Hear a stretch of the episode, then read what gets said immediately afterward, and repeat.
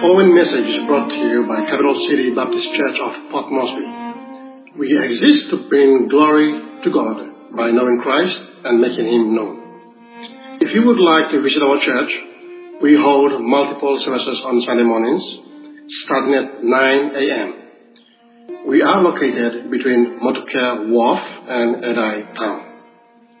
Pickups are available 799 1000. So the scripture reading for this morning is Luke chapter 2, 1 down to 7. Oh, I think I need some glasses here. Luke chapter 2, verse 1. And it came to pass in those days that there went out a decree from Caesar Augustus that all the world should be taxed. And this taxing was first made when Cyrenius was governor of Syria. And all went to be taxed, everyone into his own city. And Joseph also went up from Galilee out of the city of Nazareth into Judea unto the city of David, which is called Bethlehem, because he was of the house and lineage of David, to be taxed with Mary, his espoused wife, being great with child. And so it was that while they were there, the days were accomplished that she should be delivered. And she brought forth her firstborn son and wrapped him in swaddling clothes and laid him in a manger because there was no room for them in the inn. That's the word of God this morning. Thank you. I wonder if you've lost your wonder. I had to say it one more time, right? Wonder if you've lost your wonder. I wonder if when we start to read Luke chapter 2 and verse number 1, that you start to have some kind of a feeling where you think, oh my goodness, here we go again. There was a decree in the Caesar Augustus. And maybe your eyes start to glaze over. Maybe you think, oh, here we go, angels and shepherds. Maybe you start to think about Snoopy and Linus and Charlie Brown and an ugly Christmas tree. I hope as a result of our time around the Word of God today that the Holy Spirit will do His illuminating work in your heart. And He'll make much of this babe, Christ, as we see the birth of, his, of our Savior today. We left off last week with the birth of John. He's not the important one, he's just the one who's supposed to prepare the road. You might think in terms of a big bush. And a bulldozer goes in and prepares the way so that the King of Kings and Lord of Lords can walk through behind him. He will raise up the low places and knock down the high places, and the people who are in great need will receive their Savior. And that's the work that John did. You don't stop, however, with the end of Luke chapter 1. You have to come into Luke chapter 2. You saw at the end of Luke chapter 1, John was born and he grew and he waxed strong in spirit and he was in the deserts, waiting until Christ would begin his ministry. There was, by the way, an old, uh, there was a man in the book of Acts who only had Luke 1 story. He didn't get Luke 2 story. It was a preacher by the name of Apollos. Apollos was in Acts chapter 18. He went to town of Ephesus and he began to preach. In, in Ephesus, he preached about the baptism of John. He was a very eloquent preacher. I think that perhaps as he preached, people thought, wow, this is amazing. And yet, they didn't get the rest of the story. There was a couple that heard him preach in Ephesus, Aquila and Priscilla. They sat him down and said, Apollos, have you not heard of the rest of the story? He says, No, I just heard about the baptism of John, and I've been preaching that. You need Luke chapter 2. You need the rest of the gospel. Poor guy, Apollos has been going around preaching and missing the big point of the picture. The point of the picture is not the forerunner, the point of the picture is the one who comes after the forerunner. And so we have today's story of Jesus being born. John's whole message was look at your sin. You have sin. And that is, by the way, the bad news that brings us to the good news. In order for the good news to be so important, you have to understand you have sin. John spent his entire ministry. You need to repent of your sin. Repent of your sin. He says, Look at your sin. And it's so easy for us as human beings to say, My sin's not so bad, because we can always point at somebody else who has worse sin than we do. And John's message is, Look at your own sin.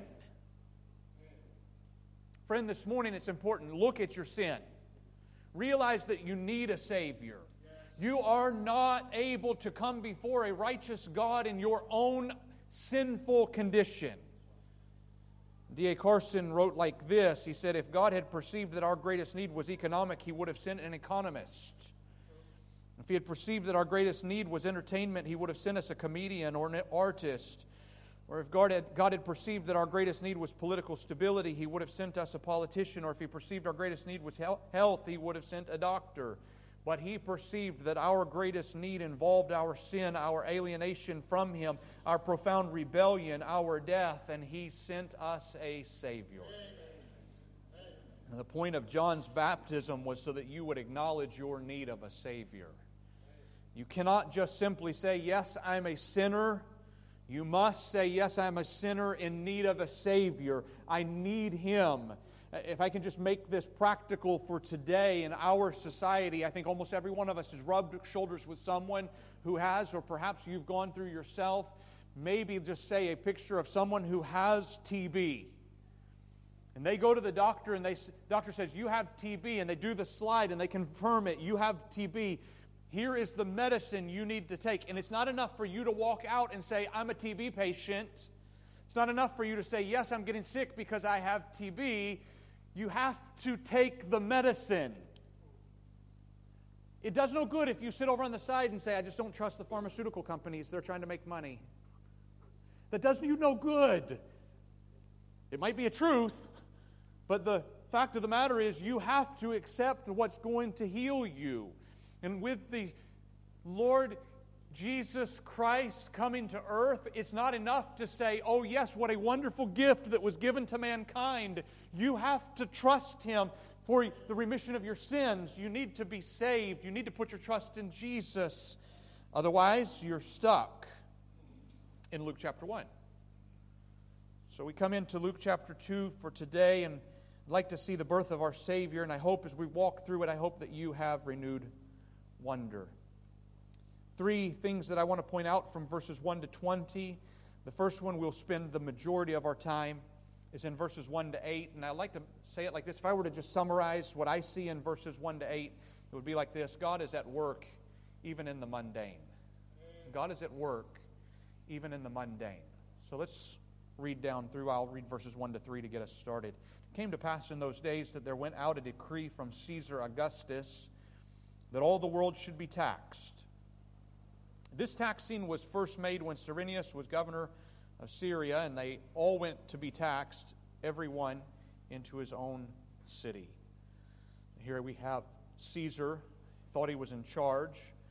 And if ever there was something that was mundane, it would be the government. The government is very mundane. It's there from generation to generation, no matter what place you're at, the government is there. It's been six months since John's birth. Everyone, and by the way, everyone in Judea, we saw this last week, everyone in all of the area of Judea, the hill country of Judea, knew all about that birth. I doubt seriously, however, that Caesar Augustus knows about that birth because Rome is a long ways away from the hill country of Judea. And if word had somehow come all the way back to Caesar Augustus in Rome that an old woman had a baby in the hill country of Judea, he probably would have treated it like every other story that he heard as king. He probably would have dismissed it. It means nothing to him. He's the king, he's in charge. By the way, Caesar Augustus was the first emperor of Rome. He was the adopted son of Julius Caesar. And it was under his rule that they began what was known as the Pax Romana 25 years of peace.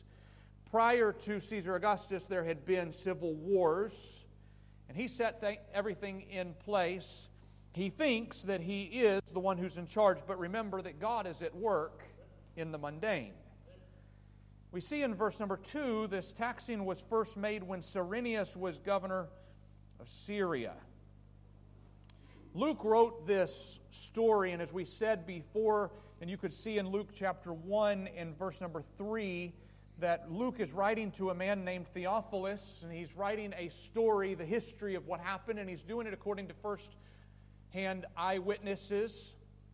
When he wrote this, it would have been obvious to Theophilus about this part in verse number 2.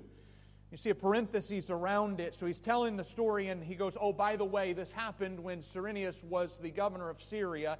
And perhaps Theophilus reading it would have gone, Oh, yeah, I remember that. Interesting point here when we come to uh, modern historians. Modern historians look back through history, and this doesn't seem to line up. We know in history, we know about a tax scene that would have happened under Caesar Augustus but that doesn't exactly line up with Cyrenius being governor of Syria. Can I make a statement here? Whenever what you think does not line up with what Scripture says, what you think is wrong, and Scripture is always right. And so the historians would look at this and say, well, maybe there's a mistake here. And I would say, no, maybe there's a mistake in your history. This has happened many times. In fact, for hundreds of years, historians thought that Pontius Pilate was a made up name. They thought the Bible talks about Pontius Pilate, but he's a nobody. We don't have any evidence of it. And in 1961, archaeologists uncovered a stone that talked about, on the stone, it talked about this is the stadium that was built during the time of Pontius Pilate. Oops! And so, for hundreds of years, people have been saying, oh, no such thing as Pontius Pilate. The Bible made him up. And oops, we found it there it was. And then just a few years ago, they found a ring with his name inscripted in it, 2018. So now we have multiple evidences, coins even with Pontius Pilate's name on it. I expect that someday here in future, in near future, someone will uncover some type of archaeological evidence that shows, oh, what do you know? There was a taxing that was done when Cyrenius was governor. For Theophilus, that's just a side note. It's just mundane. Here's just a little timing, if you want a, a stamp on time when this happened. Then we see further in verse number three all went to be taxed, every one into his own city. If ever there's something that's mundane, it's taxes. Everybody has to face them. You have a job, taxes get taken out from your salary, you go and purchase something at the store, you pay taxes. Isn't it funny how you can earn money and you pay taxes, and you spend money and you pay taxes? You watch that kina revolve around and around, and every time it changes hands, the government says, Thank you, thank you, thank you. That's normal. And here, taxes are mundane. But remember that Mary has just three months before, we saw back in verse number 50 6 that she had been for three months with Elizabeth, and then she had returned to her own house. That was in Nazareth. Nazareth is in Galilee, far north of Jerusalem. And this baby is supposed to be born in Bethlehem, just to the south of Jerusalem. Something's not right here. And now they've got to go and get taxed, and they need to make a very difficult journey. See it in verses 4 and 5. Joseph also went up from Galilee out of the city of Nazareth into Judea unto the city of David, which is called Bethlehem, because he was of the house and lineage of David, to be taxed with Mary, his espoused wife, being great with child. That journey is 90 miles, 145 kilometers from Nazareth to Bethlehem. 145 kilometers. Did you notice the words that were there in verse 5? She was great with child. When Becky was about to deliver both Ariel and then again when it, Hannah, I remember we would go and visit the doctor, and the doctor would make this statement. He would say, You need to go and be walking. Walking will help with the delivery of the baby. 145 kilometers of walking is ridiculous if the average person can walk 30 to 35 miles in a day, you're looking at easy three days, maybe four days. But she's not an average person. She's a great with child woman. And they're not walking on a regular pathway, they're going through the mountains. This is a terrible, long walk perhaps it takes them a week to make this journey. And you might be thinking, well, we saw in the pictures, and be careful, by the way, what the pictures show you of Christmas because a lot of it's made up. And we saw in the pictures that she was riding a donkey. I submit to you, you don't want to ride a donkey for a week. A donkey's not very tall. You're going to drag your feet on the ground. Here she is for days. If it's up to her, she's not making this journey. And I seriously doubt that she got up and was reading in the book of Micah and said, Oh, oops, we're in the wrong town. We need to hurry up and get to Bethlehem. I don't think that's how it happened. But instead, God was at work in the mundane. And please, for just a moment, don't think, oh, it was a miracle of birth. Because birth is a very normal thing. Having babies is normal. It happens every day. In fact, right now, currently, statistics tell us 385,000 babies are born every day. And so maybe as a mom holds that baby, says, Oh, this was a miracle, hey, it was normal. Babies are born every day.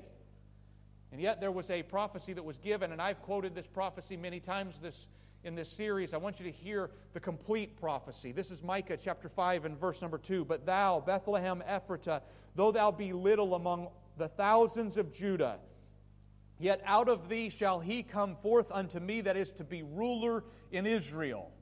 So this isn't just anybody's going to be born in Bethlehem. The ruler of Israel will be born, and not just any ruler. What kind of ruler? Whose goings forth have been from old, from everlasting. So, 700 years before the birth of Christ, this prophecy was told that the ruler of Israel, whose goings forth would be from everlasting, he would be born in Bethlehem, just that little town outside of Judah. This is a huge deal, and God's at work in the mundane. Verse 6 says, it's, So it was that while they were there, the days were accomplished that she should be delivered. And she brought forth her firstborn son, and wrapped him in swaddling clothes, and laid him in a manger, because there was no room for them in the inn. Yes, births happen every day, but this birth is a special one. And might I remind you that God's at work, even in the mundane says that she was she wrapped him in swaddling clothes. Swaddling clothes is just cloths, strips of cloth.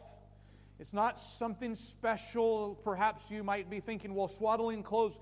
Today, when a baby is born, you know what we do? We wrap the baby in a blanket, right? You take a blanket, wrap the baby around, and you do your best to try to get the baby to be wrapped as tight as possible. And in that day, they would do it with swaddling cloths. And you know why you do that, right? Have you ever held a baby? Like, you hold the baby, brand newborn baby. Can you just imagine? Like, when a baby is first born, those of you that have been around when that happened, when the baby is first born, what is it that everybody looks for the sign that the baby is healthy? right? You're looking for the cry, right? That's normal. First thing it tells you, yes, this baby can speak. but why does the baby cry? Because that baby has been warm for the last nine months. That baby has been warm, and now it doesn't matter where that baby is born on the planet. It just got cold all of a sudden. This baby is freezing cold. Just has been brought out into atmosphere. And you know what? For all of the last nine months, that baby has been we call it the fetal position for a reason. That baby has been all curled up, and mom's womb has been holding that baby, and now that baby is free. And free is a scary thing for that baby. Oh, look at him. You grab that newborn baby. Oh, you look at that. No, that little baby is freaking out. Why are you holding me out in the middle of the air? I need to be held up close. And so you know how to make the baby feel comfortable swaddle it. Wrap that baby up. And that's what they did. Now, think of this swaddling close. Think of this. Mary and Joseph have just walked for days. I seriously doubt. Now, this is what we did. I don't know what you did with your kids, but Beck and I, when it was coming time for Ariel to be born, I'm so glad Ariel's here today. I get to speak of her and hear her be here When Ariel was about to be born, weeks in advance, we were ready.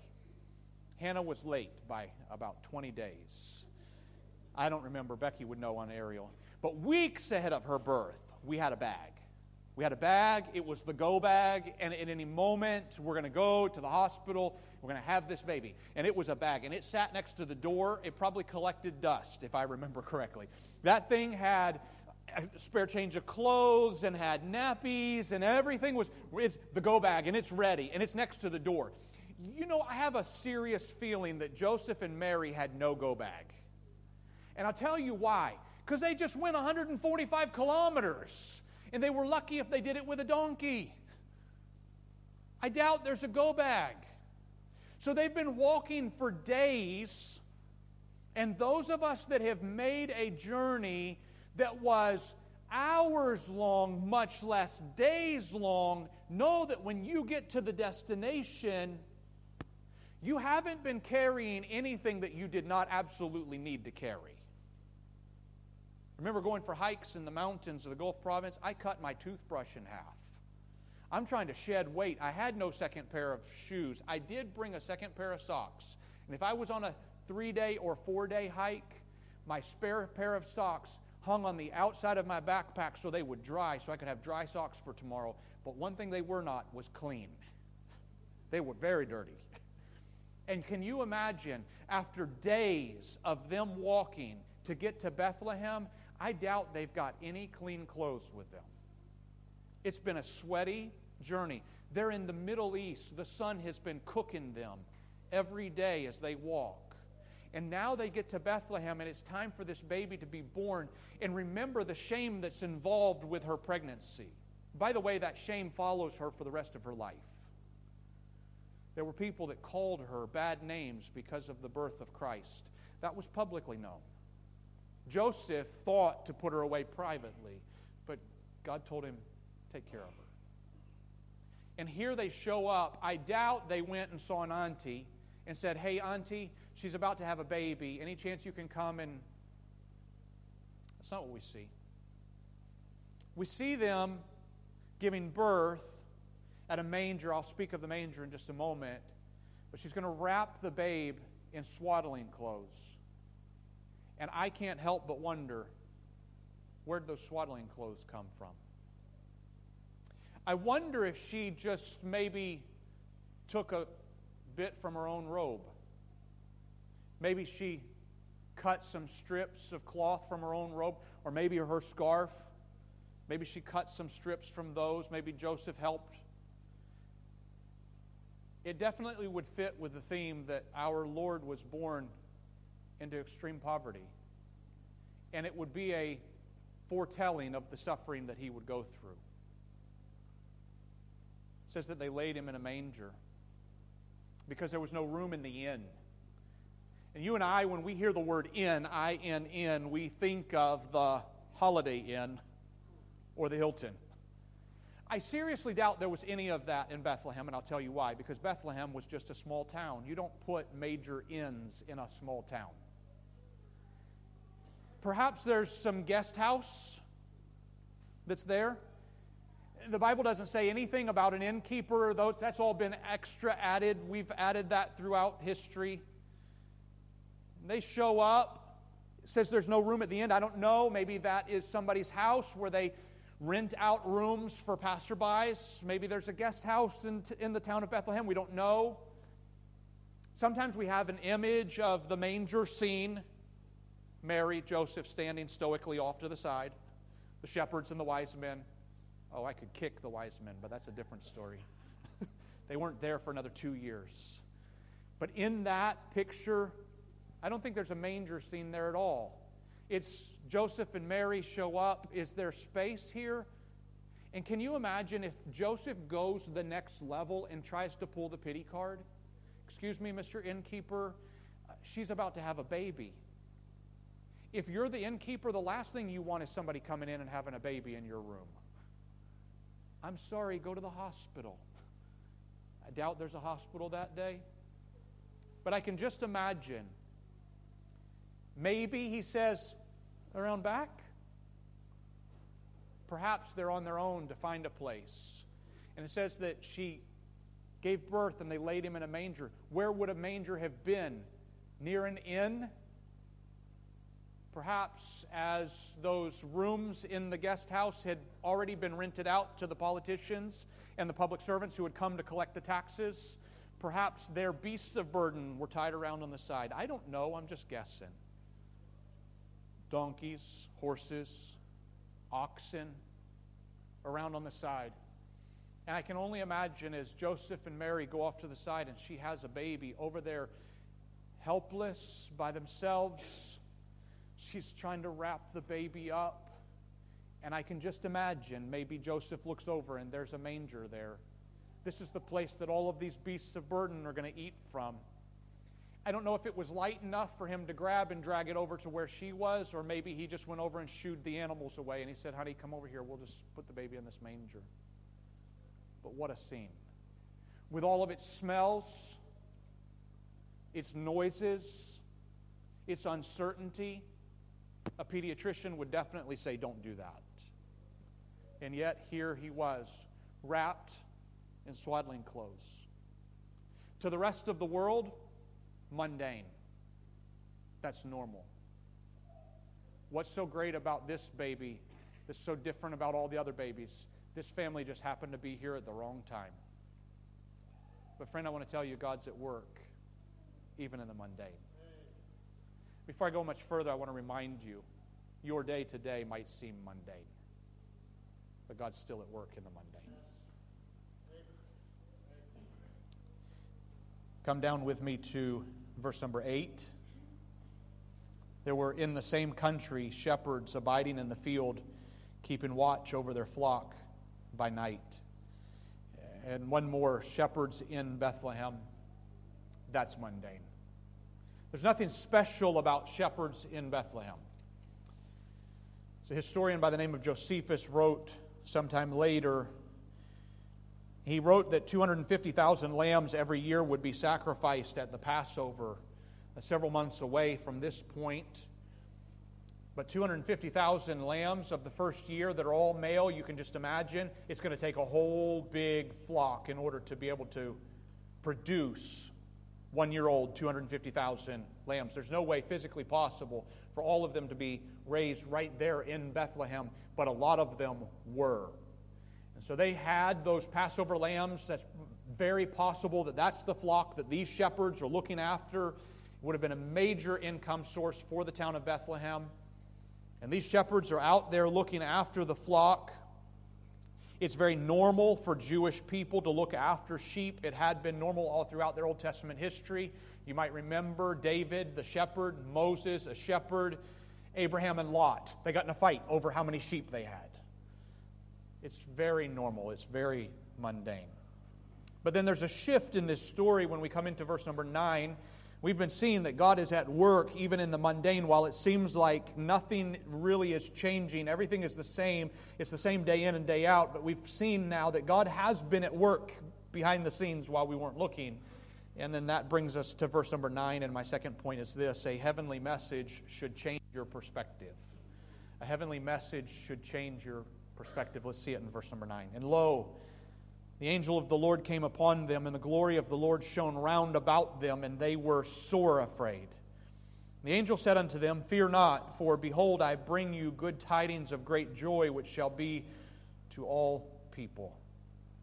This is the third time in two chapters that we've had the angels break into the scene. And all three times we get the same response.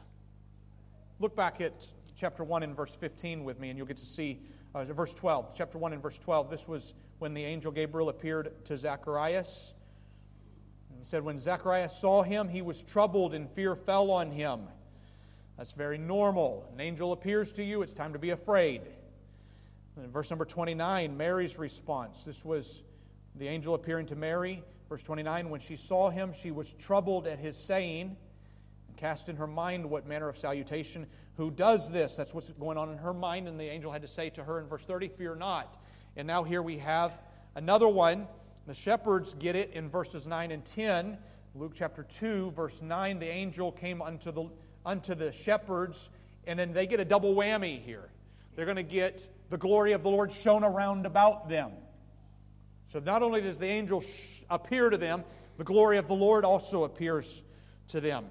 Uh, I don't know what was going on in the moments leading up to this. They were looking after the flock. It says they were keeping the flock, keeping the flock by night. They're having their watch. They're looking after it. The watch, by the way, in the that time period at night, they would have the first watch of the night, the second watch of the night, the third watch of the night. That's three hour blocks in the night. Fourth watch of the night would be 3 a.m. until 6 a.m., so before the sun comes up. We don't know what watch it's in the night, but they're out there keeping watch over their flock, and it's at night. I don't know what's going on leading up to it. The scripture doesn't tell us.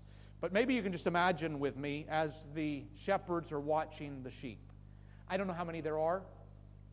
Maybe nine of them are taking a nap right now. I mean, they watch after these sheep at day and at night. So maybe nine of them are watching, or maybe nine of them are sleeping while one, while one is watching. Maybe he's out there trying to keep himself warm, just walking around, got to keep the wolves away, keep the bears away, keep the lions away. He's just watching those. I don't know, maybe there's four or five of them sitting around a fire, telling stories, playing cards. I don't know what they're doing. But boom! That's the words that are used. It's my modern translation of it. Boom! And lo. So it said in verse 9. And lo, the angel of the Lord came upon them, and the glory of the Lord shone round about them, and they were sore afraid. Zacharias was afraid. Mary was afraid. They were sore afraid. Have you ever been sleeping and somebody put the light on? You ever have that happen? You're sleeping and somebody puts the light on, it's a surprise. These guys are there and they're it's the night, never in the middle of the night has the lights come on. That's what just happened to them. The angel of the Lord appeared, and with the appearance came the glory of the Lord. Boom! Light. These guys are terrified. I just wonder what's going on. Maybe one of them grabbed a knife, another one grabbed his slingshot. Maybe one had a heart murmur. Maybe one to wet himself. I don't know. These guys just, they were sore afraid. And then, verse number 10, the angel speaks to them. The angel says to them, Fear not. For behold, I bring you good tidings of great joy, which shall be to all people. For unto you is born this day in the city of David a Savior, which is Christ the Lord. And this shall be a sign unto you you shall find the babe wrapped in swaddling clothes, lying in a manger. Don't be afraid, because the Savior has been born. The very thing that you need and all men need is born unto you this day right there in the city of David, in Bethlehem, where you work, shepherds, where you live. And you, shepherds, by the way, lowest of the low in all of society, the ones who cannot testify in court, they are cared the least about and trusted the least, given the job of the lowly to go and be with the sheep out in the field. You're going to be out there, and yet the angel appears to announce to the keepers of the Lamb that the Lamb of God has now been born in their city. And he tells them, You can go and you'll find him. He'll be wrapped in swaddling clothes, he'll be lying in a manger. Must have made it pretty easy to find him. And by the way, verse 13, there's some more angels that jump in on this. So there's the picture. Before we read verse 13, here's the picture these shepherds been scared out of their boots or their sandals. And the one angel with the glory of the Lord has proclaimed to them the greatest news ever. The Messiah has been born. And then out of the darkness comes the rest of the angels. Here it is, verse 13. And suddenly there was with the angel a multitude of a heavenly host, praising God and saying, Glory to God in the highest, and on earth peace, goodwill toward men. I can only imagine, I think perhaps, that this heavenly host has been standing in the wings waiting for this moment. It said that the angel came, and then the multitude, the heavenly host, came forth. I believe it's Second Peter says that the angels desire to look upon our salvation. It's as if they wonder about it. They don't fully grasp it, for they have no way for redemption. You remember when the angels fell and became demons? I don't have time to unpack that, but if you remember that, there's no way back for them. They're expelled. But when man fell in the Garden of Eden, God in that curse brought a promise that he would send the Redeemer. And so for 4,000 years, those angels have been standing on the side, gazing in and looking upon what this salvation might look like. They know who Jesus is. They've known because Gabriel went and proclaimed that he was about to be born. They've known about this, and they've been standing off on the side, and they just watched as one of them, I don't know, maybe Gabriel, one of them just proclaimed to the shepherds on the hillside that that child has been born in Bethlehem. You can go see him if you want to. And these multitude of heavenly hosts just popped out and they can't help it anymore. They're like, we have to stay behind the scenes all the time, but we can't help it today. Hallelujah. And they broke out into a chorus. And you see the words that are used there. They were saying, Glory to God in the highest, and on earth, peace, goodwill to men. You know why? Angels get expelled forever when they rebel, but He brings for man, He brings redemption. And brings us back to Himself peace on earth, goodwill to men. This heavenly host. That word host is a military term. I find that interesting because anytime you have a military host approaching another group, they bring fear upon that group. But these guys have already had their first angel go ahead and say, It's okay, guys, you don't have to be afraid. And this host came forth so that they could proclaim peace that comes from the Heavenly Father. And it comes through the Lord Jesus Christ. Remember Romans 5 1. Have peace with God through our Lord Jesus Christ. And here they proclaim peace. Man cannot save himself, it takes God saving us. And it happens through the Lord Jesus. You cannot stand before God in your own righteousness. Your own righteousness is but filthy rags. Your own righteousness will only condemn you before a holy God. We need Him. And that's what God did. God was in Christ. Romans, uh, 1 Corinthians 5.19. God was in Christ, reconciling the world to Himself. So then, number three, when a life changing message reaches you, you must choose how you will react. And that's what I see in verses 15 down to verse 20. Verse 15. And it came to pass as the angels were gone away from them into heaven, the shepherds said one to another, Let us now go even unto Bethlehem and see this thing which has come to pass, which the Lord has made known unto us. And they came with haste. They rushed in. They came with haste and found Mary and Joseph and the babe lying in a manger. When they'd seen it, they made known abroad the saying which was told them concerning this child. I can just imagine these shepherds, the ones that the society didn't care for so much, in the middle of the night as they rush into Bethlehem. We're going to check this out.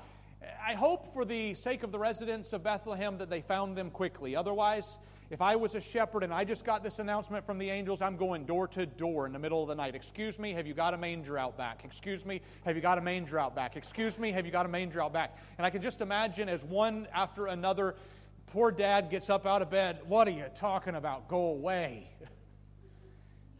And they went and they found the babe. You see, when a heavenly message comes across your way, it's life changing. You must choose how you react. They had the op- option and the opportunity to just stay in the field. But no, they're going to go and they're going to go and worship. They told other people about it, but then, and you see in verse 18 that not everybody really understood why this was so important. See it in verse 18. And all they that heard it wondered at these things which were told them by the shepherds. A baby being born in Bethlehem is no big deal if you live in Bethlehem. But a baby being announced by angels changes the story. So for the shepherds, this is a big deal. But for the people who were there, it's not all that big a deal. But I want to remind you, and we won't have the time to unpack this story two years from now in that town. This is a big deal. I don't know what they would have done differently if they'd have known. But that story will change their life. And for you and I, this is a life changing story. It's a life changing message that God has come in the flesh. The book of Hebrews said that he was made lower than an angel. The book of Philippians says that he took on the form of a servant and was made in the likeness of men. That's a life changing message, and you have to choose how you will respond to it. He came for you and I. And He didn't just come to be a baby. Christmas is not just about the manger, it's about the fullness of time, God sending forth His Son to redeem us who were under the law. So that as the law points at us and says, You're a sinner, Christ comes along and says, I'll take your sin. And He goes to the cross and died for you and I and rose again so that He could give us life. Mary responded also. You see it in verse 19. Mary kept all these things and pondered them in her heart. She thought about these. She wondered about these things. And the best way that I can describe verse 19 is she held them for the day that Luke would come along and she would tell Luke, This is what happened. She kept them in her heart. In verse 20, the shepherds returned, glorifying and praising God for all the things that they had heard and seen as it was told unto them. And my, that's my prayer for you, by the way. You'll see these things that are done by the Lord, you'll wonder at them, and you'll tell others about them. So, this week, as I spent time studying the passage and thinking through what it was that I had read, my mind just kept coming back to those swaddling clothes I thought with wonder. Mary and Joseph, I wonder what it was like for them as they held the babe Christ, the one who had created them, the one who sustained them, the one who his own word is what holds us together. As they held him and he was swaddled in what might have been smelly rags. as I searched through the scriptures about the swaddling clothes and as I searched through the scriptures about wonder, I came across a place where those two crossed paths again, and it was in the book of Luke in chapter 24. You don't have to turn there, I'll tell you the story. It's the end of Luke's gospel. And you might remember the story. Christ had gone to the cross and he carried the sins of the world upon himself. God made him to be sin for us who knew no sin, that we might be made the righteousness of God in him. He clothed us in something entirely different from what we were born with. He gave us his righteousness. All we had to do was trust him. And he died on the cross, and a guy by the name of Joseph of Arimathea went and used up all of his political capital and begged for the body of Christ. Do you realize what that might have cost Joseph? He knew Pilate. So he went to see Pilate and said, Can I have the body of a criminal in Pilate's mind? Can I have that body? That one's special to me. And Joseph and Nicodemus together took Jesus down off the cross and they washed his body. And I don't know if you remember what they did with it after that. Luke 24.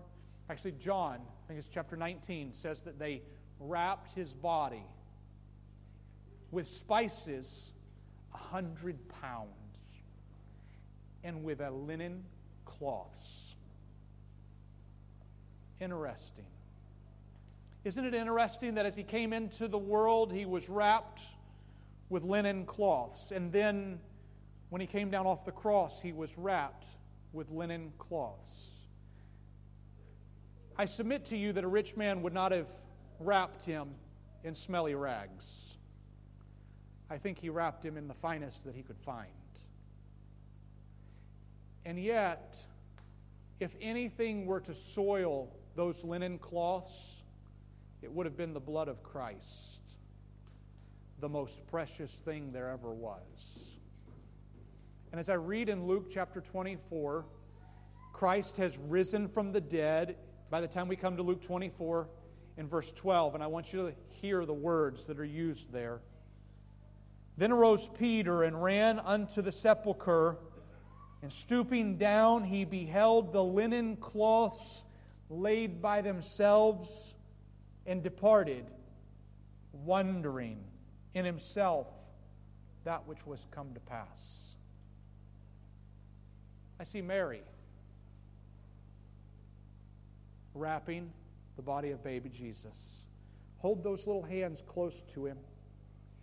By the way, they did the same thing with the sheep. When the sheep were born, the Passover lambs, when they were born, wrap them. It said that they would wrap them to keep them from going and blemishing themselves. Oh, the perfect, spotless Lamb of God wrapped him in swaddling clothes, lay him in a manger. And then at the end of his life, his earthly life, wrapped him in linen and laid him in a manger tomb. And then, on his own, he rose and he left those linen cloths there for Peter to come along. It was a, he didn't have to leave them there. He could have taken them with him, he could have just gotten rid of them, but he left them there. And you know what that was? It was a sign because he knew Peter's coming along. Hey, Peter, I'm not here anymore. I'm risen. Brothers and sisters, he rose from the grave and he left behind a symbol. No, not filthy rags like our righteousness, but a symbol that we have a completely different type of clothing to be clothed upon. Oh, his righteousness has been taken to us instead of our filthy rags.